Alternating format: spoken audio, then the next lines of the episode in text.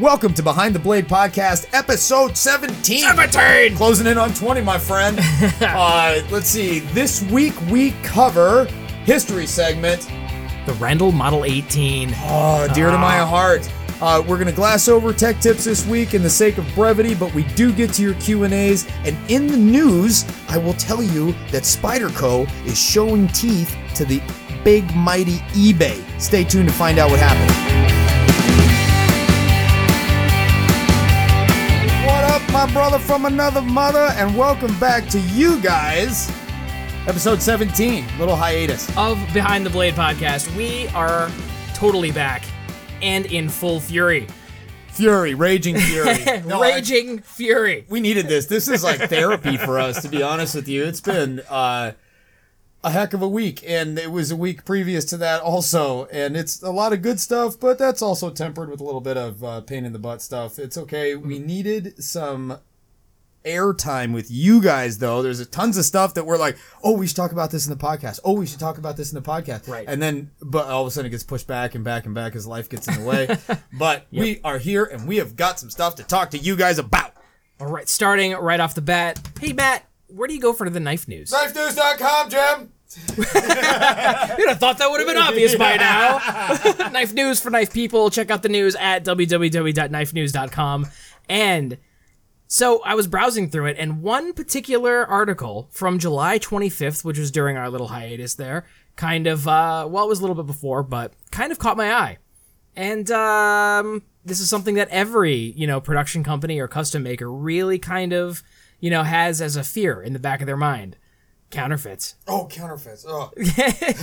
I was worried about gaps and glue and stuff like that. Yeah, yeah, yeah. That's what's in the back of my. Was there a gap in that It's like, handle? did, did I not flatten that one right? Some Did I- cats get away with gapping the heck out of their handles. I don't know how Oh, they do it. we, yeah. we know some guys that have lots of gaps in their knives, and they have a fervent following. yeah, that's crazy. Lots of gaps. But but as far as counterfeits go, on July 25th, Knife News posted an article that Spyderco is suing eBay over counterfeit knives. And not not that eBay is producing counterfeit Spyderco knives, but that eBay is not doing anything to help out, help stem the flow. to stop this behavior. Right. I gotta move. I'm sorry, guys. It's gonna sound terrible. Well, actually, this is a pretty good mic stand. That shouldn't have been too it's, loud. It's not. It's not bad. They shouldn't. It shouldn't have. Shouldn't have done anything. Yeah. Okay. So so Spyderco's filed a lawsuit against eBay, one of the largest e-commerce retailers in the world. The suit centers around the sale of fake Spyderco knives on eBay.com and alleges five offenses, including trademark infringement. Basically, the gist of it is that is that Spyderco has sent over 500 notices of claimed infringement or knockies. Right? eBay. You should probably check your spam filter. That's pretty serious what they're sending. you. That's pretty pretty terrible. By at least 300 individual eBay.com registered sellers, identifying thousands of fake Spyderco products. So so these guys got onto eBay, and um, and uh, eBay I'm sure doesn't have like a police force that looks for this stuff, but Are you kidding me? If I was like, uh, let me think about this. I've done this before. I'll be selling a grip, a g- grip Yeah. from an AR-15. yeah, It's a grip. It doesn't shoot or have. It's not even pictured with the rest of the AR-15. It's It just was one like picture. Uh-huh. An ergo grip, or it was a Magpul MOE grip, or it was something like that. And I tried to put it on eBay to sell a grip. I mean, Uh-huh. you, I mean, you could use it as a shifter in a custom car if you wanted to. And Uh-huh. I put AR-15 grip right. they booted it in minutes. They were, they almost closed my account for trying to sell weapons Oh, components. man. So you can't tell me that they don't have a police force that is just lurking in the shadows. I, I tell you Okay. what, try to list switchblade, see what happens. Okay, touche, Yeah. touche. I mean okay, okay. Your case, but no, I it's all good. Yeah, that's the whole thing. Is and I side with Spyderco adamantly, vehemently on this. I'm gonna drop my plug myself. Right there. Uh, I side with them to the nth degree because there is a task force out there, Uh-huh. and I'm sorry they did. They cracked down on watches. You can't buy clone watches on there anymore. Oh, okay. So, like- they're already doing this with other products. Knockoff Rolexes and Omegas Gotcha. and stuff. You can't buy and sell knockoffs if you do Ah. that. Now, what happens is though, in eBay's defense, is they are not experts at Spyderco knives, and the guys, and I'm sure gals, purveying these lifted models Mm-hmm. are not being forthcoming and saying Spyderco clone. Right. They're saying that this is a Spyderco knife, yeah, and so Right. they do that, and As like a legitimate product. and it comes from Beijing, you know, and and nobody. uh, let the buyer beware. Honestly, truthfully, but if they are losing money, I think Spyderco has every right to sue the pants off of them. Yeah, no, I, I would, I would, I would agree. This is, uh, this is not good for eBay. I mean, like the lawsuit alleges that eBay knowingly ignored the complaints of intellectual property infringement. eBay cannot, quote, eBay cannot continue to enjoy the enormous profits derived from the proliferation of fake products sold on e- on the eBay website if the unauthorized sellers are excluded from selling their counterfeit goods. That's right. Right. Now, I don't mean to interrupt. No, but you're good. See, the other thing, yes, the onus is on eBay to not allow. I mean, no different than if we were to sell stolen stereos out of a pawn shop or something. You know what Right. Mm-hmm. I mean? Like you're you're held liable for that if you get caught. Well, it sounds like they got caught, but eBay's in a little bit of a world of hurt right now. Are they I have- really? I have noticed. Now, I'm not talking about their stocks because. Let's face it, I don't care what the lampshade industry is doing right now or what the Right. Crocs industry is doing. All I care about is the knife industry. Mm-hmm. And I happen to know of all the groups on Facebook right now, Mm-hmm. it is taking a huge chunk out of the eBay sales. Right. And it's strange because the paradigm has shifted on prices of knives. So stuff that at one point you could go to eBay and you could check completed listings. Let's use a SOG Desert Dagger for example. Now, just like anything else, the market fluctuates. Sure. But you can go and check SOG Desert Dagger, uh, and now they're selling for like 180, whereas before they were selling for 300.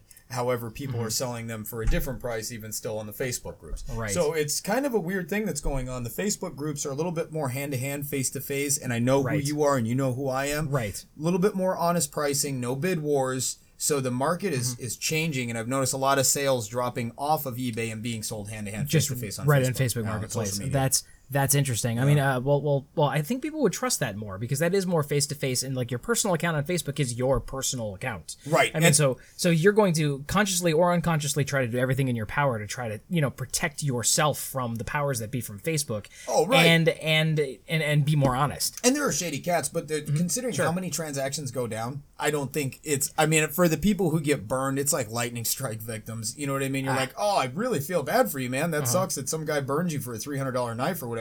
Um, but you can normally tell when these cats are being weird, and you don't want to have to deal with them. But for all the transactions that are going down, I, I think the odds are in the favor of upstanding citizens, like to your point, Jim, protecting their integrity and name Yeah. because it is their name, you know, associated. with Oh yeah, they have to they have to deal with it during their entire existence on Facebook. Right. I mean, so so they want to they want to hang on to that.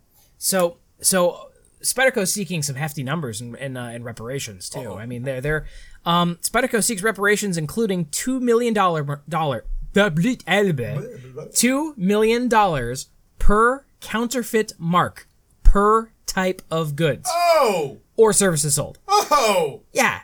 So This says per infraction. it says per counterfeit mark per type of goods. So, so, so I, I'm guessing that that would translate as like if you had a fake Spyderco Delica, that's one mark, and then a fake Endura. Par- Endura, Right. that's another mark. So you're already up to four million at that point. I mean, and there were over 300 individually listed sellers that Spyderco, I guess, had identified, or or somehow somehow they got that number right. So I'm guessing that they have like an itemized list of these sellers that sell fake Spyderco things, and and if eBay's cracking down on everybody else and they're not cracking down on fake knives, it, it's not fair. Right. So I mean, uh, I mean, at that point, at that point in the marketplace, is it really that different just because it's a knife?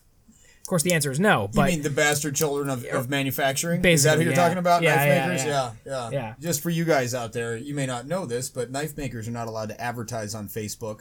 We're not allowed to advertise really anywhere. In fact, they put us in the same category as I love that this is a thing. Lawyers, prostitutes. Yep.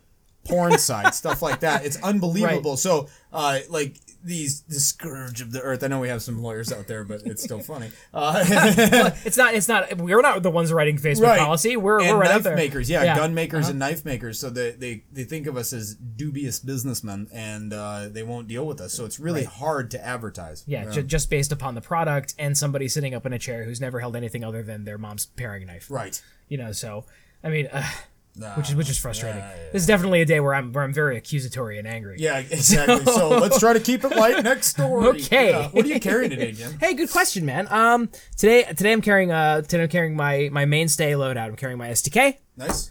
What and with a with a with a with a tiger lips thing with the with the green with the green thing on there. I like Thank you. better than mine. Do you? You want to trade? Yeah. Jim's like, wait, I didn't mean that. no, no, that was awesome. Thank you again, uh, John Belatzis from Copus Designs and a, and a successful Kickstarter campaign. That is not like an intended plug. I am legitimately carrying this. and It's- and legitimately saying thank you. Yeah, legitimately saying thank you. It's awesome. It's really cool. Yeah, it and is cool. I'm carrying a, for a belt knife, Ultralight Bushcrafter, Imagine that. as as as normal. Um, that's it's a smaller knife. I, I have recently started carrying though a Boon Two, and I should have been carrying that today. so so it's the first time. I know, I know. You guys are gonna balk. Jim, you've been making knives forever. How have you not got? How have, have you never ground a fuller before? Never did it. For for whatever reason, never ground a fuller before. But I had a 2, a customer had ordered 2 with a polished fuller. He, he he didn't like the fact that the normal Boon 2s, all of them have have a have heat treat scale in them because we don't do anything to clean them up. It adds a little bit of contrast. Um, we smooth it out a little bit when it goes over the 600, but that's about it. He didn't like that wanted polished like old style Wooden Butchers and marbles, and like the marbles ideal and everything. He wanted it polished up. So I took it and I ground a fuller in it. That was very it was a very nice, very nicely ground fuller. I thought it did a pretty good job. I thought it looked hot. I, Yeah. I mean, it. Excuse me, guys. I just slammed a huge mug of coffee. I'll be back in it in a minute, but uh, it's been a long day. Um, no, I thought it looked hot, and not like I thought it looked really good, Jim, for your first fuller. I thought it looked good. I thought it looked classic. you. you. know, I, Yeah. it, I don't think it was like a Rolex, but I thought it was really good looking and strong looking and appealing to the eye. Like I love Yeah. that knife. I, I do too, man. It, it really sexed up the whole knife for me. I mean, If it had a brass guard, I would steal it. where'd my knife go? But but uh, but but uh, he didn't like the knife. He didn't like the fuller. He actually sent it back to us and wanted a different knife with with a little bit of a different fuller in it. So we ended up accommodating that and taking the knife back. And I went, you know what? I'm proud of that work. This is mine. There, yeah, I, think, yeah, I think you earned it, and So, I think thank you. you're a lucky guy for having it. So thank you. It's it, it's cool. It's very cool. So I I'm, I dig that too. And of course I'm carrying my um my Swiss Army knife Swiss tool. Oh yeah, the mirror polished Leatherman. The mirror polished Leatherman, man, and I use the crap out of this every single day. Yeah, I I use it. I, use it, and uh, everything from taking pins out of holes that are just stuck to, to, to chamfering something to just using it as a makeshift, makeshift Trimming screwdriver. fingernails, I've caught him trimming. His Yeah, I've, I've trimmed my fingernails with Yeah, it. I mean, sometimes, well, I'm in karate now, and I don't want cut up palms. I agree. So I totally understand that. Yeah, I, I was a super freak about trimming my nails in martial arts. That and shaving my feet. I have really hairy Sha- feet. sh- you have hobbit feet? Oh my god. Matt has hobbit Oh feet. Let this be known. I'll have to take, and I've got like the worst feet. Maybe that's why I'm so anti foot in knife picture photos because I've got such ugly feet that I like- intentionally. it- it's a trigger for you. You're Right. just like you're just like those feet. Oh, Bam! All right, timestamp. We got to edit that one out. all right, all right. um, wait, wait. What time is that? Okay. Yeah. Sorry, guys. Yeah, I'm totally gonna duck that out. My bad. No, I look like Olivia Newton John doing an exercise video when I'm taking knife photos. I'm doing like wide splits and leaning over, pushing my coccyx out. Yeah, and so uh, that's a tailbone. Do I need to guys. bleep that Uh, one no, too? that's a medical term. That's a med- okay. Yeah, uh, yeah. No, it's I've got terrible feet, and so yeah, I used to shave them for karate. There you go, guys. That's all right. It's all right. I, I have I have almost the opposite of that. Was um, I've got my gi right. My gi comes up a little high because I like it a little high. I've Because got otherwise, the baldest feet you've ever seen. I so, so the thing is, you're not wrong. I do. So I've got like this. so but that's that's the point that I was getting to, right? So I've got my I've got like the, like the like the Italian Mediterranean hair suite. Thing Oh, yeah. going on where where like where like where like the the, the the the line of chest hair that normally runs up men's bodies for me starts at the base of my neck and spreads out laterally and goes around my body and down. So, like a prepubescent Wookie. That's what it looks like. Seriously. And then it goes all the way down to my ankles where it looks like I have skin socks covering the hair. so I'm just like, yeah, right, well, yeah. I can't do anything with that. It's like somebody rubbed my feet with Nair. Can't wait to see the comments on this episode. Uh, yeah. So that's just the first segment. We've got so much more. All right, so, in other news. All right, so we'll go back and we'll check that out. But yeah, but yeah, but anyway, eBay's suing, uh, or Spyderco is suing eBay over over uh, what what would you call that? Uh, non Compliance? in action. In- or yeah, yeah, negligence. negligence. Yeah, gross yeah, negligence. It'd be gross negligence. Um, stopping- It's not. It, they don't specifically say negligence, but it's copyright infringement. Notices of copyright infringement Well, infringement. they're they're So- acting. Uh, they are a party to Sure. selling stolen ideas, stolen right, IP. right, right, right, right. Uh, I, I- No, I that's don't cool, how Jim. I don't. It doesn't matter what I'm carrying. Uh, I won't. Ah, you're right. I'm sorry, Matt. Good sir, good friend. What edge weapons or tools are you carrying today? You know, for a guy who hates slip joints, I'm carrying two today. You know what? You're starting to turn on to slip joints, though. I mean, I've seen you with them. I mean, I've seen you fingering mine. Eh, I still hate it. Yeah, I, I mean, I, even this one that I like a whole bunch, I'm still like, and Sebenza is so much easier. A PM2 is so much easier to open.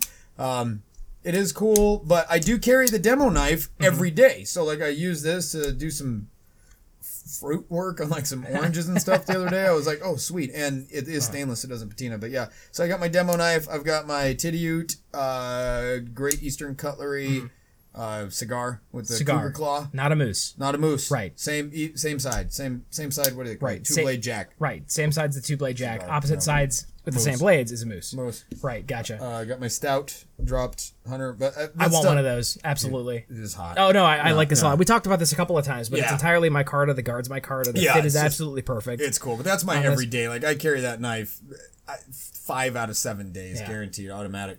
But new acquisition. oh, tell me about that beautiful, beautiful piece of metal. This. Uh huh. Let you guys hear it. Listen. There you go. Ooh. Oh, hang on.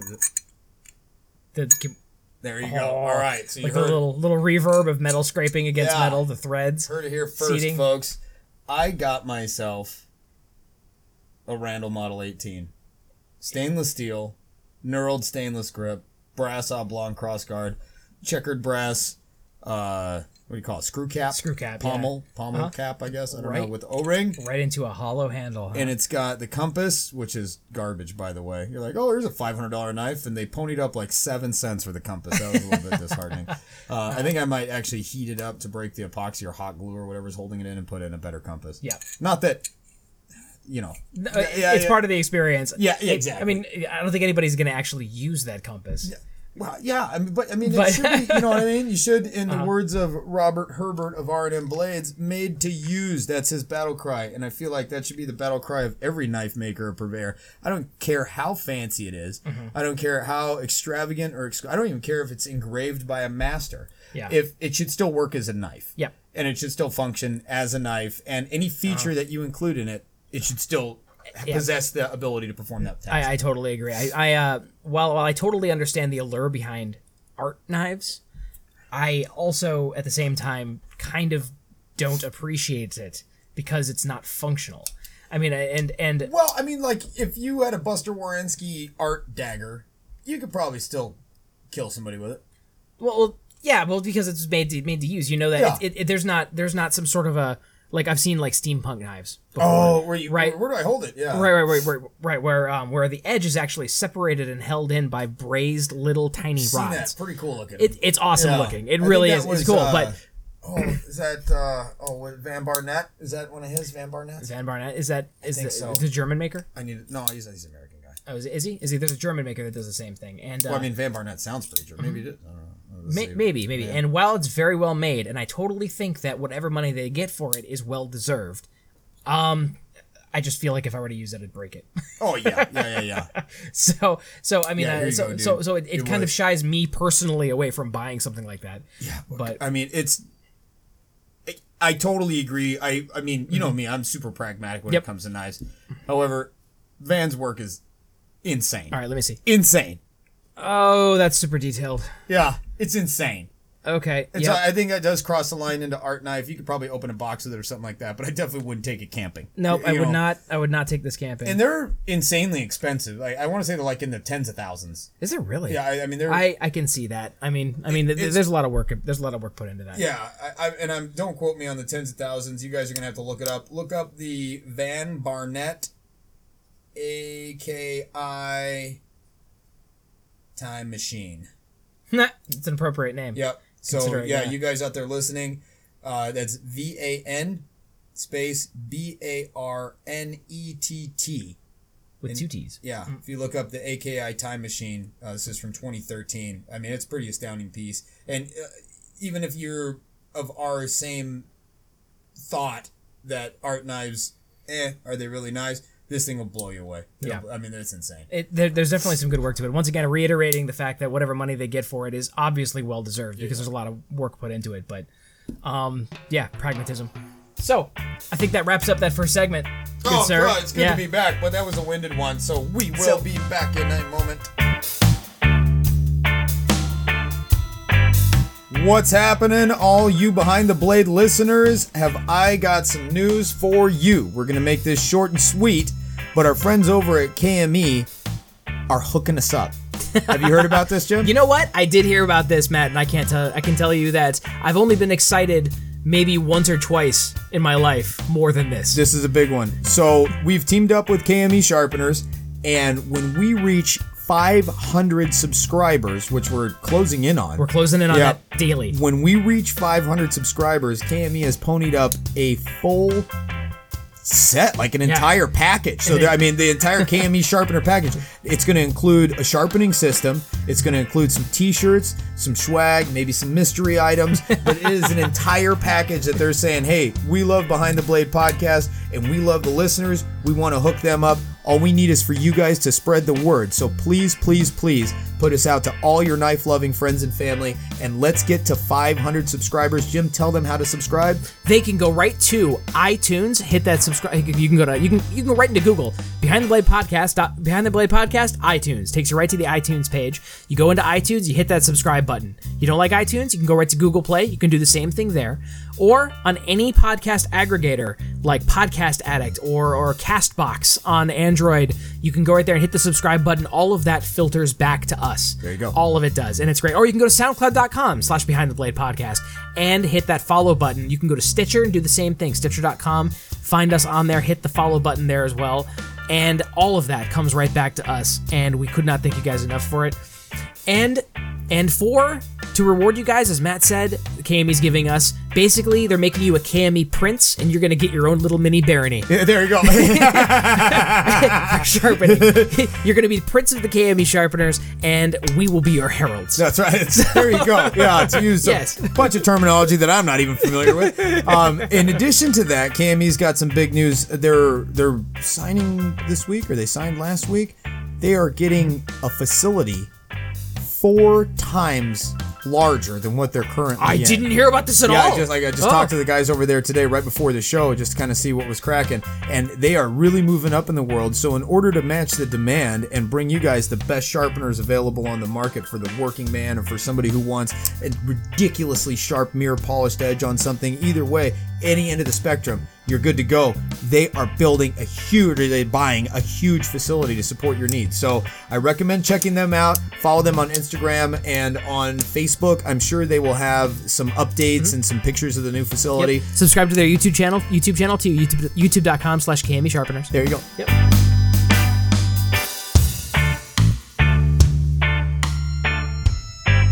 Okay, so we got to make this pretty quick. We're on a little bit of a time crunch, but there's a lot of information for just one thing. Today, in the Behind the Blade podcast history segment, we are going to cover one knife, one, One. knife specifically. It has origins that date back as far as my research goes. I'm sure some snarky individual will be like, actually, there were hollow handled knives in 300 BC. But the truth of the matter is, on a commercial level, hollow handled knives really started with case in the 40s, Right. Which Yeah. is crazy. Yeah, that was um. Which which which knife was that? The case survival, survival knife. Case all- I mean, knife. it was there Yeah. weren't very many of them made. They had aluminum pommel, and so that's that's kind of the genesis of the style, and again in a commercial capacity. And then that was, of course, followed up with, and I mean, you can't even find them. Like they're hen's teeth. Like they're they're pretty rare. Really? Yeah, those those case survival knives. It's interesting. Um, then they were followed up by numerous makers. Obviously, Jimmy Lile propelling it into fame, uh, along with uh, Gil Hibben in the Rambo era, although that was Lile's design. um, and then what was let's see, Chris Reeve was a huge innovator in that. Yep, he had some too. Yep. because he did the the full billet builds, you know, so that was kind of cool. But we're talking about the Randall Model 18, Yep. which really began in 1963. so so th- they're they're 20 years after the introduction of hollow handled knives, but Yeah. they did a damn good job. Garcia is another one. I want to get my hands on a Garcia real bad. It looks like a Kudo Misa with a stack leather handle and it's hollow. Are you are you claiming that that's where, where some is from? I think inadvertently. I think Inadvertently? so. Oh, I, I think awesome. Uh-huh. absolutely. There was that in the Bianchi, and they shared a blade. And somebody pointed it out to me years later, and I was like, "No kidding! I hadn't even seen him in years or whatever." But obviously, the influence stayed there. I mean, you can't Right. brain dump, you know. Yeah. Uh, but it wasn't conscious, you know. It was. It was. Uh, but the Garcia hollow handled knife that was actually uh, Bill Moran bought like a hundred Garcias Really? for troops. Let me get this right. For troops that he couldn't fill orders for in time. This is uh-huh. Bill Moran, Right. blacksmith, bladesmith. Right. He bought like a hundred of the Garcia knives and we're sending them to troops that had orders on the books to get them by until they could get their knife. Nice. Which I thought was a stand-up thing to do. that's an I thought amazing that was thing to do. really cool. So uh, let's bang this out. This is taken. Now I've read this whole article and I'm going to read it to you guys and do my usual thing. But this is from the book Randall Made Knives: The History of the Man and the Blades, written by Robert L. Gaddis. And Nice. this is a real tome. It's a rare book. It's on loan to me, and I've been I've had a hell of a time giving it back because it's I just keep learning more and more and more the more I read. so um, on January eighth, nineteen sixty three, Bo received a nice Bo Randall, by the way, received a nicely typed letter from Captain George W. Ingram, Medical Corps, United States Army. He was then with the 94th Medical Detachment and flew about Vietnam in old CH 21 Charlie helicopters. That's awesome. yeah. Yeah. I'll let him tell a story by quoting from uh, the letter that Bo received and kept filed away. So one thing that was interesting and makes this book very interesting is that Bo Randall was a meticulous record keeper. So everything from his invoices for buffing media and like every you know paper that he ever received, he filed it all away and kept it. And so after his passing. Uh, you know, everyone was able to go back. This book was written like 1990. They were able to go back and go through his records and get this chronological order of the birth of all these designs. That's interesting. very cool. That's cool. And so I thought that was super neat. Huh. Um, basically, uh, and I'll give you a synopsis of this letter from Ingram. Actually, it's pretty short. I'm just going to read it to you because it's it's pretty cool. Uh, this is in the words of Captain Ingram. I recently found a copy of your catalog here and began to cogitate on a knife especially designed for helicopter pilots and crew members here in Vietnam. Our problem is, in case of going down in the jungle, quite a large one as far as survival is concerned, most of the men carry issue survival knives, various types of commercial knives, etc. An airman going down in the jungle here has the problem first of getting out of the aircraft, then of constructing shelter and finding water, possibly hand-to-hand combat. Virtually all of the deep jungle is infested with communist guerrilla troops, and finally signaling rescue aircraft, which some come to search, uh, which come to search for him. I believe that the knife best suited to this task would be a somewhat radical modification of your Model 14 attack. You guys will have to look up the 14 attack, but it was uh, arguably one of the best I- designs ever put out. I can Bo see the influence right now. Yeah. Oh, of course, yeah. Absolutely, yeah. On top of the blade, saw teeth should be cut or filed to cut aluminum, plexiglass, etc., and freezing personnel and freeing personnel from aircraft wreckage. I have seen one knife with this feature in the possession of an Air Force pilot here. Second, the quarter inch brass guard could be extended to fo- form a full half circle to serve as a knuckle duster for close combat. combat. You guys may not have seen a Randall because that never made it beyond the drawing board. And okay. so with that D guard. Gotcha. Um, the trickiest part of the modification would be the handle. I have illustrated the handle in the enclosure, and you will note that it features a screw-on butt plate hollow handle of brass or copper pipe, silver soldered or brazed to the tang of the knife blade. The compartments in the handle would be used for matches, water purification tablets, dexedrine pills, essential if an exhausted man is faced with a short-term demand for quick reactions and increased strength, and possibly Demerol tablets for severe burns, etc. Leather hmm. rings could be sandwiched in the usual manner for the grip, and a sheath similar to the Model C or the Model C as illustrated should be used. Probably, as in any case with amateurs in any field, I have asked for some features which are impossible to build or being built would seriously impair the usefulness of the knife blade itself, the most important part. Why all of these features in the knife alone? An aircraft accident is a fast moving thing. There's no chance for people to grab for survival kits, boxes of rations, weapons, etc. between the time the plane or copter hits the fire even if there is no fire immediately, no one is foolish enough to go waste time hunting through the wreckage for his survival gear when the gas tank may explode at any minute. By the same token, a crewman pinned in the wreckage can often be freed easily if the proper tool can be found to pry the canopy, saw sheet metal, usually soft aluminum, and cut straps of harnesses free. By having the knife strapped around one's waist, all of these problems would be solved. Let me know what you think of the design and what it would cost to produce using your usual method of hand making individual blades. Interesting. That's the letter from Captain. That's awesome. That's cool. and Alright. that letter turned into The Model 18. the Model 18, which Yeah. is one of the most famous Randalls. I mean, you look through all the vintage knife books Mm-hmm. and everything. I mean, every I uh, I just got this amazing book from Tom Crine. And I was thumbing through it, and boom, there's a Randall 18 stuck in a log. I- you know, it's every book I have has got a Randall 18 in it somewhere. So it's one of the most recognizable, Mm-hmm. prolific models next to the one and the 14 That's awesome. right? Yeah. So uh, that came from this guy, this helicopter pilot. Just the, the helicopter pilot was the was the impetus for Yeah, the whole thing. That's, it. awesome. Isn't that cool? That's cool. No, I love I love I love influenced and inspired designs. Oh my and, god! And, And, uh, then it would be- carries on for decades. oh yeah, absolutely, absolutely. Um, Very cool. Originally, they had a the tang ran the full length of the handle, mm-hmm. and so if you can picture it, be divided into two compartments. Yeah, yeah, like a is- left and a right around the tank. Yeah, exactly. Yeah. So that idea obviously was shortly dropped once Mm-hmm. they figured out how to conquer that. The saw teeth was kind of a big deal. So I, I won't read directly from the book, but I can tell you basically what it's going to say. Uh, Bo told him no. He said we can't do the teeth. He- Right. he's like I don't have any method to do it, and you know they kind of scratched their head. And one day driving out to the family farm, Bo and Gary said they had that eureka moment. Mm-hmm. Right, like that's how we could do it. Yep, and Yeah. they went back and did it, and Bo cut a trash can, a metal trash can, back in the '60s. Oh, really? With, Yeah. with the saw teeth in the back of one of those.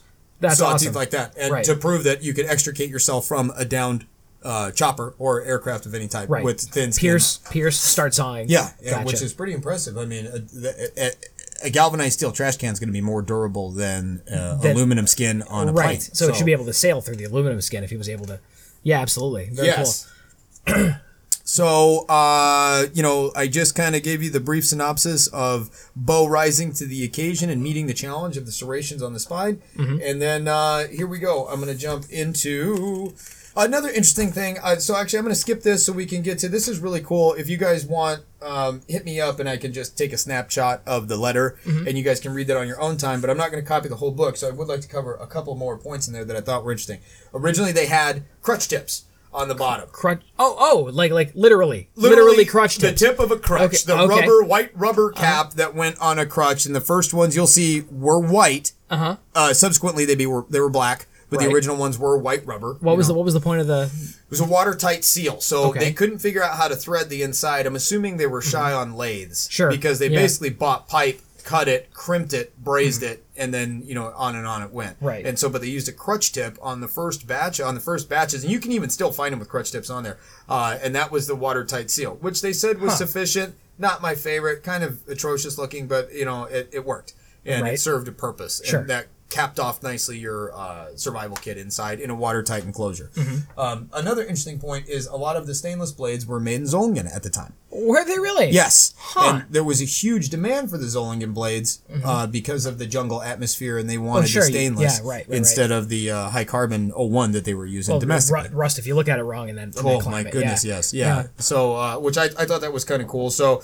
eventually, obviously, they came back with the knurled threaded screw cap as they bought a lathe and all Mm-hmm. that stuff like that. Um, and the O ring, of course, so that no more crutch dip.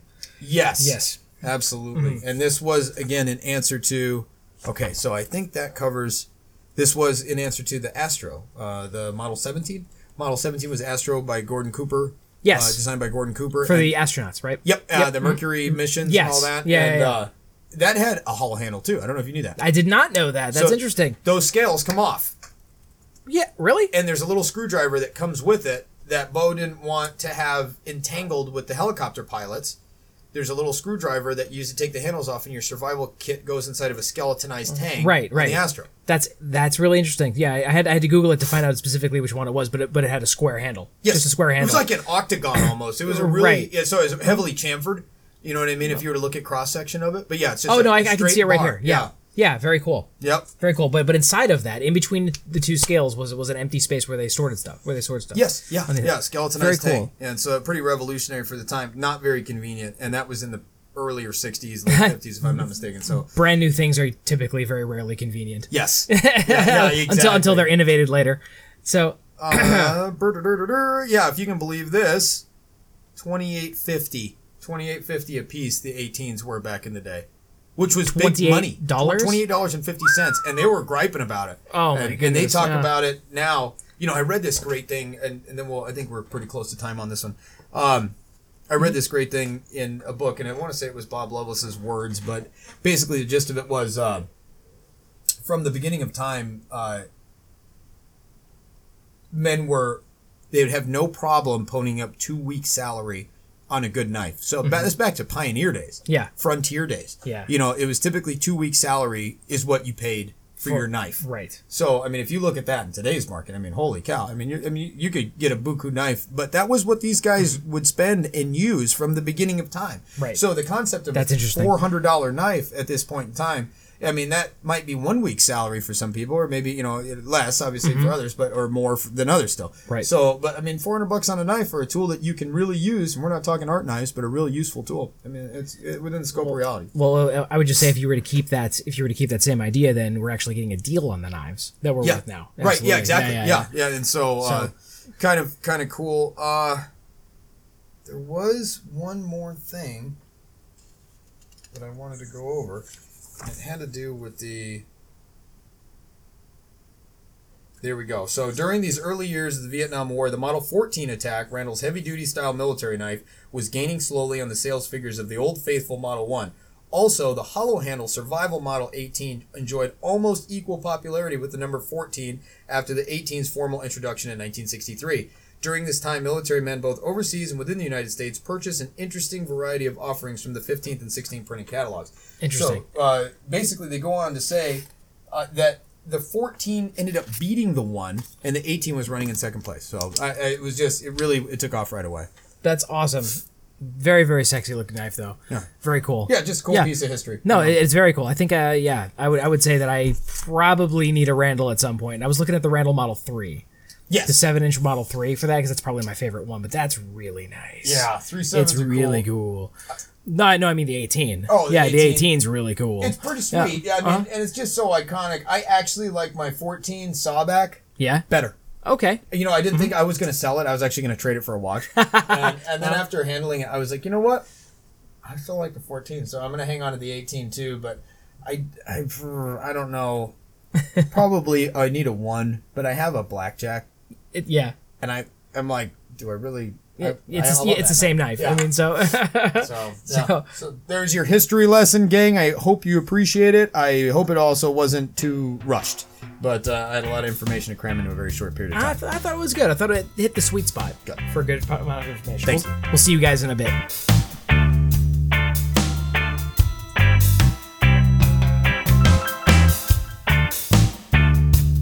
Jim, this morning I was drinking my obligatory cup of coffee out of my Tom Krein gigantic things like a coffee stein. It, it's like a stein Yeah, for, I- for the morning. I've got one of those too. It's really beautiful. And every time I drink out of that mug, I think to myself, self, you better bring your grinding game because Tom Krein is looking you in the face from this mug right now. He's one of the best freehand grinders out there today. Oh my god! I, when, when you showed me an example of one of his grinds, it, my mind was blown away. This guy's really got some talent behind him. He does, and uh, he's just somebody I look up to quite a bit. He's a big friend of the podcast, which we really appreciate, and we invite all of you guys to go check out Tom Krein. That's K R E I N on Facebook. He's on Instagram also, but his group, Krein Knives, if I'm not mistaken. Let's see.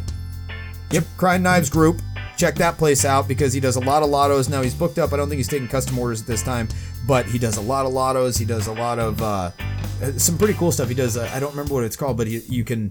He'll put up like a blade, and it's like dealer's choice. So if you Mm-hmm. Right. win the lotto, then you get to choose your handle materials, blade finish, Right. grinds, and everything. Right, he, you he know. gives you a list of options, and you assemble your knife based on this list of options. And Tom cool. Krein himself makes it, Yeah. according to your specifications. very cool guy too and like i said a supporter of the podcast so we invite you guys to go show him some support and he's just a great guy and a wellspring of knowledge he's got some deep historical roots going back to the morseth brand and even uh, bob dozier is uh, Oh. his mentor and close friend so Oh, wow, that's yeah, awesome. yeah so it's pretty cool so I, again uh, tom krein knives please go check him out. Thanks. www.kreinknives.net.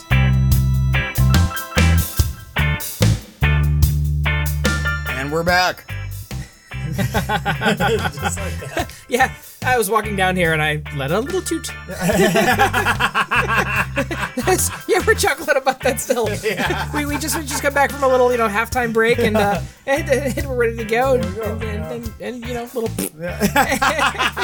it's still funny yeah So so so uh, we're right into Q and A's. This is our absolute favorite segment uh, for you guys. We decided to skip tech tips this week because this is a midweek episode. It's a little bit atypical of our release schedule, but we really needed to get out another episode. We have one hell of a tech tip planned for this Thursday when we record again. We do. So yeah, Trench Crew, take note. Uh, we've got a good one. We're going to be covering uh, pretty much everything from concept drawing to a finished blank. So a blank ready for surface treatment, and then ultimately bevels. So there's a lot of different ways to do this. Uh, Jim and I have our own ways, so we've got a little bit of banter on that.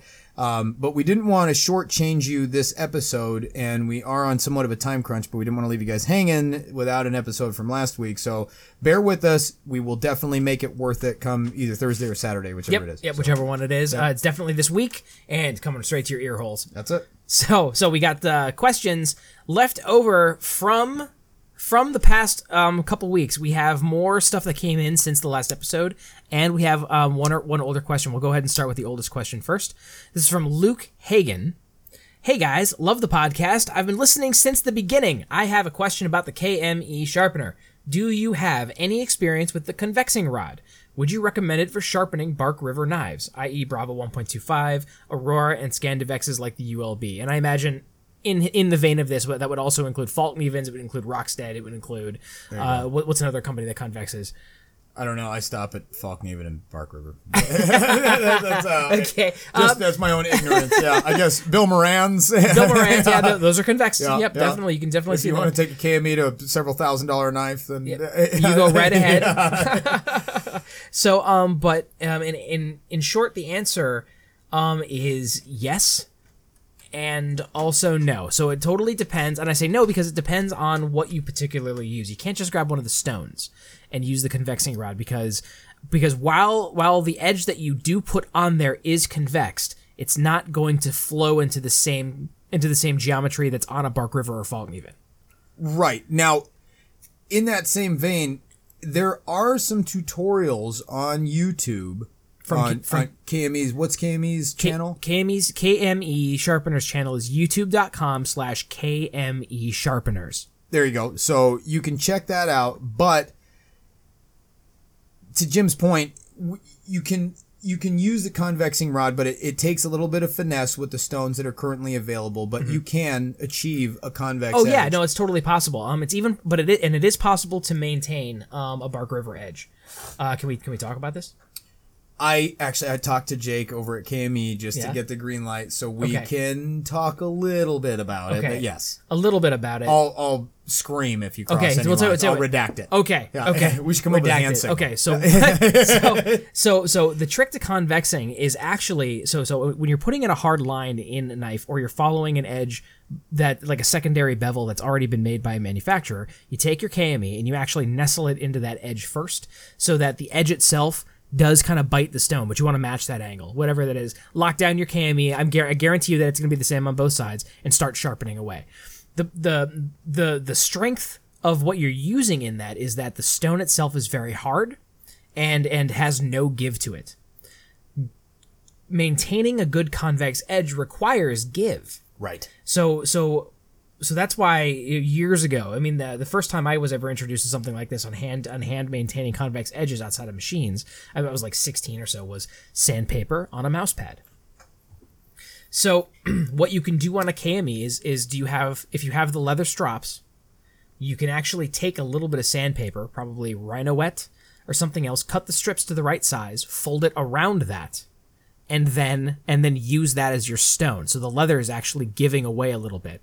And then you would use the same method as you would no- normally sharpening a convex blade, as in you take your and I'm talking about like if your edge is flat at this point. So we're going super extreme. But what you would normally do on a convex edge is flat, actually a flat edge, you mean like blunt? like blunt, Not sharp. right? Yeah, blunt, not sharp, not just dull, where it just needs like a touch up. Right. But but but that, and I'm starting way back here because you eventually come to that, and you need to and you need to refine it anyway. So if you if your edge is totally blunt, you would actually take the KME, lay it on the heel, And that's using the convex rod, right? using the convex rod. Yeah, absolutely. Yeah, convex rod 100% of this whole time. Okay. You would actually push it back up onto the edge and you would change your angle right up until it just barely catches it. That's how you know you have your edge. Lock yourself down. And then use the KME like normal. There you go. So I mean, because what will happen is the, the the substrate, which which at this point is leather, will give a little bit, f- causing the sandpaper to actually flow over the edge. So you're not establishing any hard lines at all. You're maintaining your edge and you are sharpening. So just use it like normal. But um, I, I really don't think that you should go into it. You really should just kind of go backwards if you're just using sandpaper. Yeah, otherwise it'll cut. Right, Yeah, just so- like any stropping action, right? Right, right, Yeah. right. So usually on my cami, if I'm using it to sharpen just like a beveled edge, I will go back and forth and use it like a scrubbing motion. You know, just back and forth from the tip to the heel. You can't do that um, with a convex. You really only have to go away from it. So so start at the beginning of the stone, at the heel, just drop to the tip or tip to heel, however you want to do it, and just rinse, repeat. Yep. You know, concentrate on concentrate on problem areas. Flip the knife back and forth until you get a terminal edge that's fairly even, and then do even strokes on both sides until it's totally even. And then you can just drop the sandpaper, use the strop with the CBD or what do the, call the you? CBN, CBN, yeah. you totally could. think CBD so, or else. yeah, it's true. So, so I mean, but but it, you could do this even if you had a chip out of your blade. I mean, well, if you had a, if you had like a huge chip, you could definitely go right to the stones. Yeah, yeah, at that and point, and then you and then you can use your convexing rod with with sandpaper to smooth out to smooth out the the the, the, the bevel that you're going to put in with it, and and and have it come down to a nice terminal convex edge. Now, that being said, Mm-hmm. uh, I know what was the guy's name who asked the question? Um, his name is Luke Hagen. Luke. Okay, so Luke, I know that you're on the fence or contemplating purchasing the KME right now. That being said, the convexing rod does work with the tips that Jim just laid out. Now, I'm sure you have other knives in the house that aren't convex, kitchen knives, pocket knives, whatever it is. So absolutely we recommend the system. But I just got off the phone with Jake at KME Sharpeners and they are coming out with a dedicated convexing device, if you will, even Sure. further beyond. It's it's close to what Jim was describing, and it is probably about a month away on the horizon. They're right there. They're like the Nutty Professor. They're they they won't put it out until they're absolutely proud of it and they feel like it functions flawlessly and they're right there. So they're doing the final tunes on there. So get the system and it is a product that you can always just buy and add to your system. So you can get the system at any time and then you can add that dedicated convexing attachment Nice. which is going to be yeah, the feline's hindquarters i mean it's going to be pretty sweet. I do know for a fact that I'm picking up one of these things because I because um and, and it's just a it's just a function of where I work. Most of my knives are Bark Rivers, and Right. most and most of my knives I. I, I convert to convex like my paramilitary too. Yeah, it's convex, all the way convex, down. yeah. it's full height ground, you know, convex all the way down. So I'll be using it to maintain that for sure. There you go. And at home, it's great. Um, I I really don't know of a better system that can do it at the price that they do it at. It's fantastic. No, I mean it's, a really working good. man's tool, and Yeah. so you know it's a working man's tool that gets professional results, and and Yep. that is what makes it kind of a unicorn. And this isn't like an ad for them as much as just a belief in the product. So it's uh, I, I, you can pay seven hundred bucks on a Wicked Edge. Uh, I think Wicked Edges are awesome. They are spendy and they're Mm-hmm. great for setting up a professional shop. But if you're a guy who or a gal who has knives and you want to keep them like absolutely ridiculously razor keen, anything from this uh, Tidioute uh, slip, I have an edge Yeah. on that from it to Yep. my Sebenza to you know my other big knives. Yeah, it, it's So, Mm-hmm. it's it's very very versatile. I mean, and I know, I know that you. I guarantee that you probably have more knives than just the Bark Rivers. Oh, so right. I mean, so so so it, it, this is like a well-rounded tool, especially with the add-on that's coming out in a month from KME. Yep. So so yeah, there you go. Excellent excellent question, Luke. Thank you. Good. Thank you so much, sir. Next question. next. Next question. We have Eric Kirksey. First, I would like to say that I thoroughly enjoy your podcast. I have several that I listen to regularly, but anytime I see that you have put out a new one, I will stop in the middle of one to listen to yours. Woo, thank, you. Thank you. Thank you, Eric. That's awesome to hear, man. anyway, I was wondering what your what is your thoughts on black blade coatings? Mine always gets scratched and scuffed within a couple of weeks and I end up stripping it off within a couple of months. Also, I'm curious about purchasing knives on Amazon or other like websites. I'm always nervous when I see a $225 knife on Amazon for $100.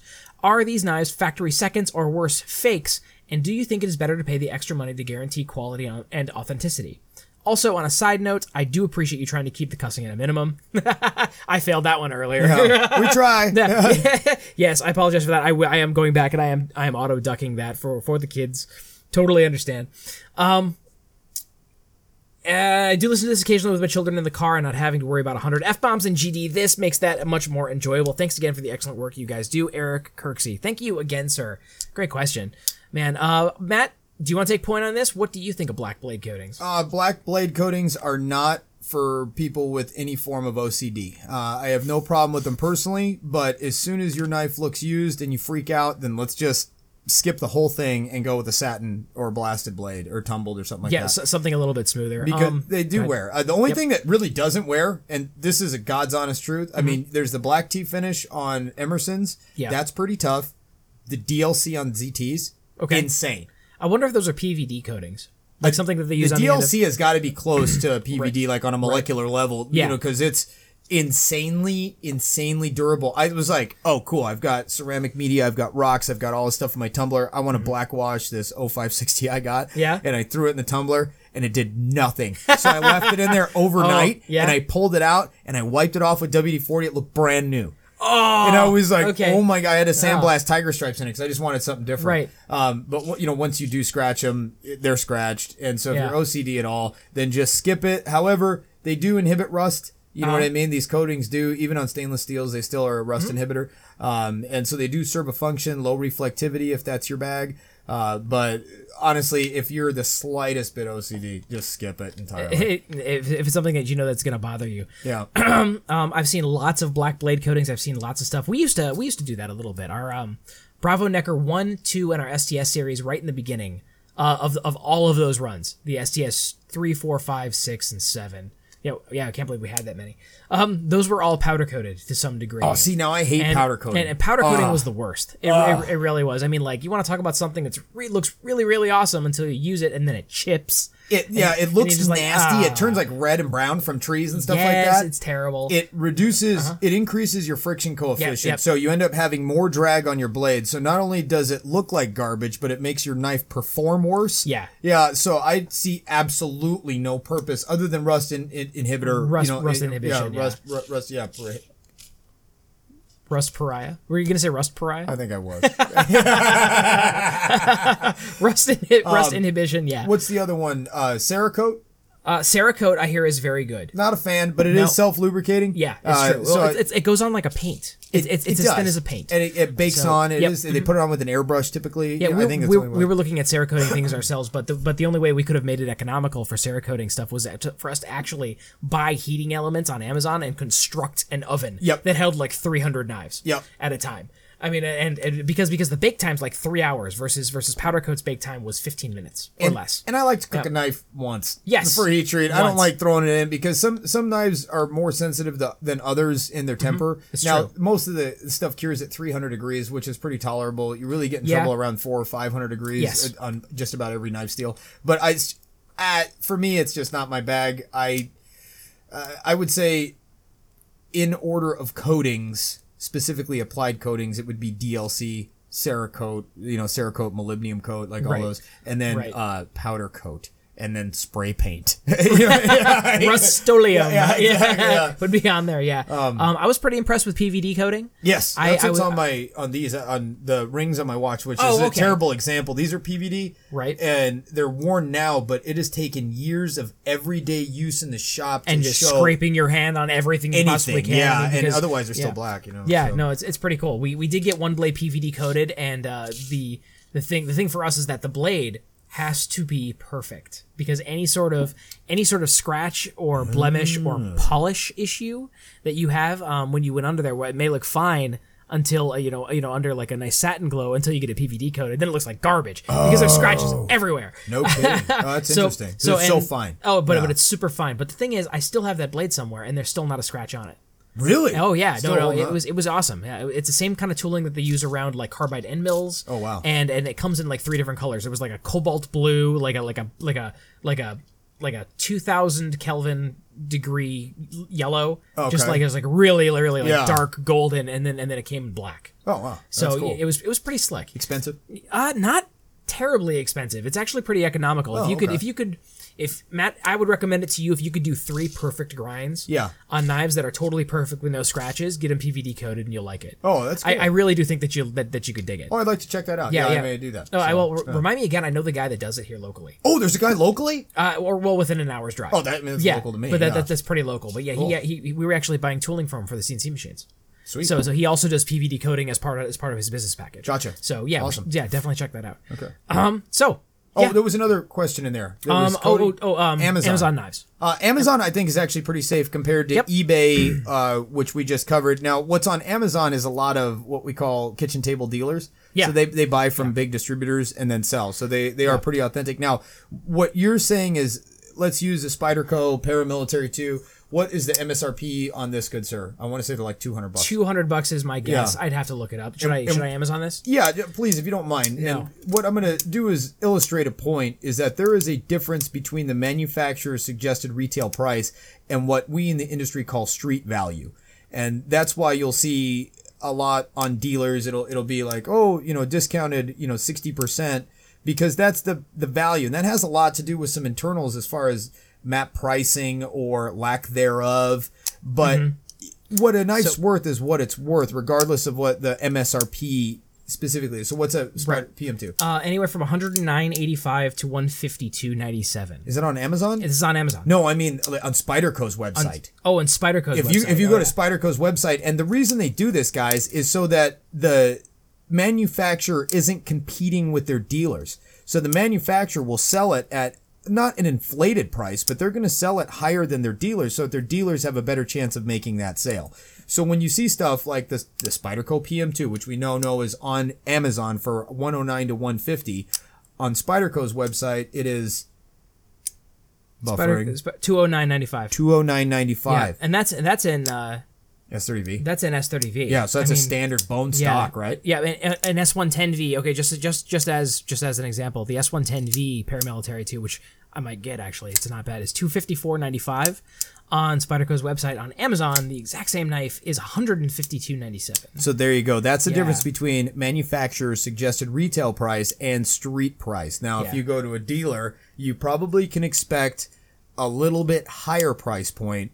Um, just because dealers like real estate, like look, you look at knifeshipfree.com, DLTtrading.com, uh, Blade HQ, Yep, Knife know, Center. Knife Center. Yep, So all these guys, they have to maintain a brick and mortar store. Yeah. And with that brick and mortar store come added costs. Yeah. They have a staff. They Yep. have a server. They have like all this Oh, they, they have the power, and they have they have they have power and water and rent and Yes. and, and mortgage and you know and what else they and- have? What's that? They have a phone. And when you Yeah, call them right. and say, I have a problem with this knife, they're an authorized dealer and they can take care of you. Yes. So you get a little peace of mind from them. You buy directly from Spyderco. Yes, you get the customer service. You're going to pay double the street price for it because they don't compete with their dealers. Mm-hmm. But you call one of the dealers and you purchase a knife from them, you're going to pay more than Amazon because you get the customer service and they have their bills to cover. You buy from Amazon, it's a legitimate product, Mm-hmm. Yep. but you're buying from a guy who is probably drop shipping or ordering Yeah. them, keeping them in the closet right next to his boots. And I'm not, you know, uh, poo-pooing on these guys. I'm just saying that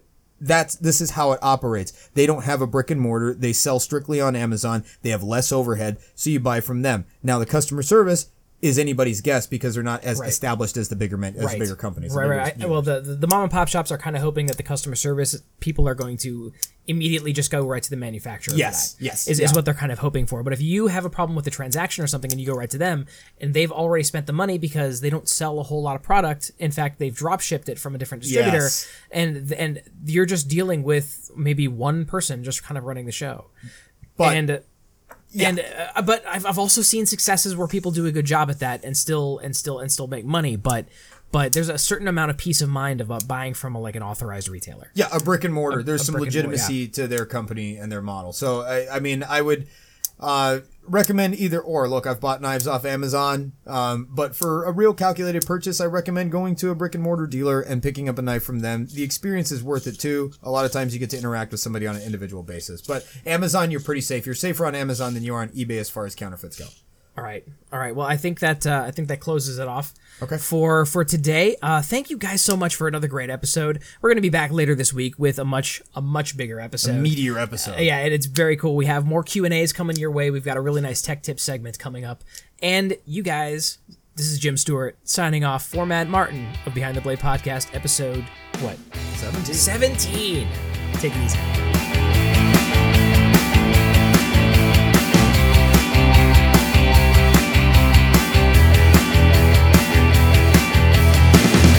you, everybody, for listening to Behind the Blade Podcast, episode 17. Jim Stewart signing off for Matt Martin. We will see you guys next week. Do not forget forget to like, share, comment, and subscribe. Everything that you see on every single social media platform that we've got. And uh, hey, you know what? On our website, we've got this handy little donate button. If you really like to, uh, to to show your support to us, any amount works from one cent all the way up to five hundred dollars. You know who you are that wants to give that five hundred dollars. Absolutely, you can do that directly through that donate button. And you can check out our website at behindthebladepodcast.com. Uh, check us out on our Facebook group, or not, not our group, but our Facebook page at facebook.com slash behind the blade podcast. Make sure you hit that like button there as well. We will see you guys next week.